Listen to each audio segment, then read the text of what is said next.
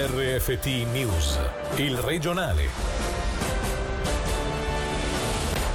Ancora sopra quota 100 i contagi in Ticino nelle ultime 24 ore. Da lunedì mascherine obbligatorie in tutti gli spazi chiusi accessibili al pubblico, nuove direttive anche nelle scuole. Andrea Gheri è ufficialmente il nuovo presidente della Camera di Commercio, l'elezione pochi minuti fa nel corso dell'Assemblea Generale. Domenica nascerà il nuovo comune di Verzasca con l'elezione del municipio e del consiglio comunale. Vi presentiamo alcuni candidati.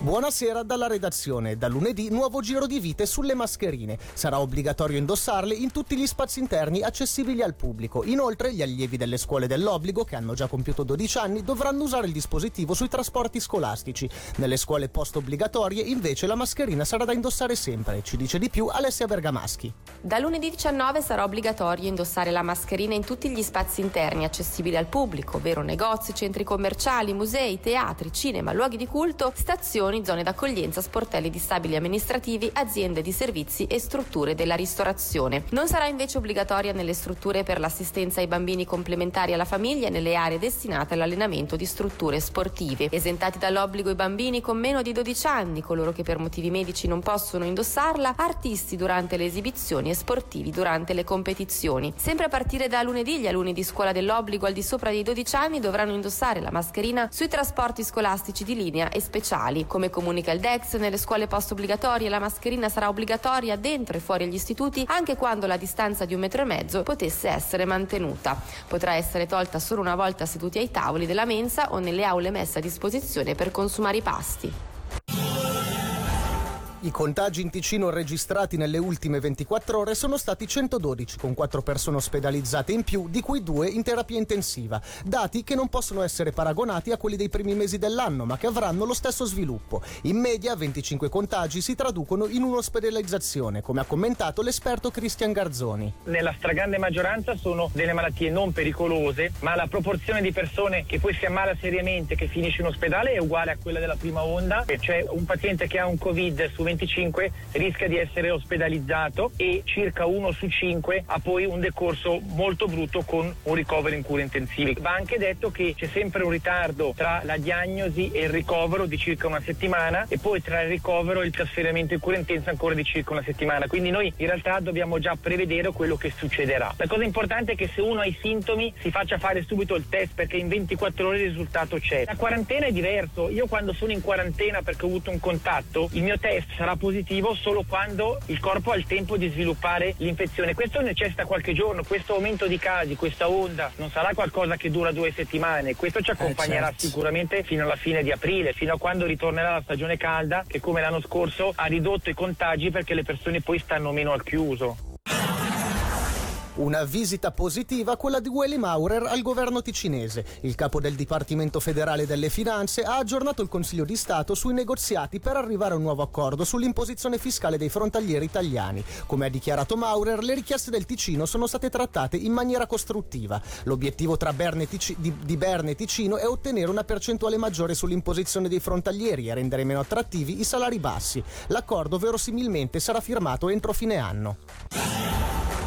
Test rapidi per non togliere forza all'economia, scongiurando un secondo lockdown. In sintesi è il messaggio al Consiglio di Stato della Camera di Commercio che proprio in questi minuti sta vivendo il passaggio di testimone alla presidenza tra Glauco Martinetti, che andrà a dirigere le OC, e Andrea Gheri. A margine dell'Assemblea Generale abbiamo intervistato il direttore Luca Albertoni che sulle nostre frequenze si è espresso sul momento e sulla volontà di inserire quarantene proporzionate da giorni abbiamo segnalato al Consiglio di Stato proprio questo aspetto di un lockdown assolutamente improponibile perché non sarebbe sopportabile economicamente e poi anche socialmente. Su questo credo che non si possa negoziare, questo non vuol dire che si sottovaluti la situazione sanitaria, bisogna in un qualche modo imparare a convivere con questa situazione. Il pericolo è che con una gestione di questo tipo delle quarantene ci sia un lockdown di fatto strisciante che non si chiama lockdown ma si chiama quarantena, ma i risultati sono gli stessi. È un problema importante e occorre trovare delle misure che tutelino la salute, ma senza bloccare continuamente tutte le persone a prime avvisaglie di raffreddore o qualsiasi altro sintomo. Potrebbero essere messi sul mercato abbastanza rapidamente dei test veloci in modo da evitare delle quarantene che si rivelano poi completamente inutili.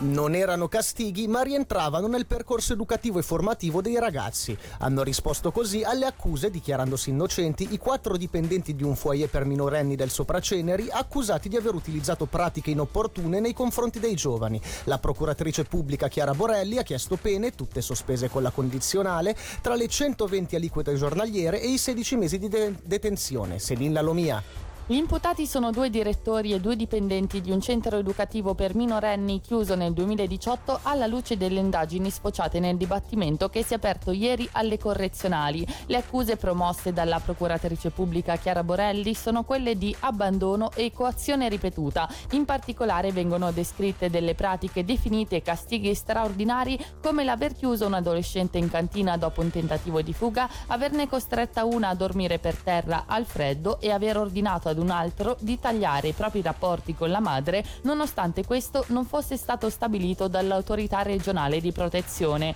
L'accusa di abbandono concerne invece la sospensione di un farmaco prescritto ad un giovane schizofrenico senza indicazione da parte di uno psichiatra esterno. Tutti si dichiarano innocenti definendo queste pratiche metodi educativi voluti per il bene dei pazienti.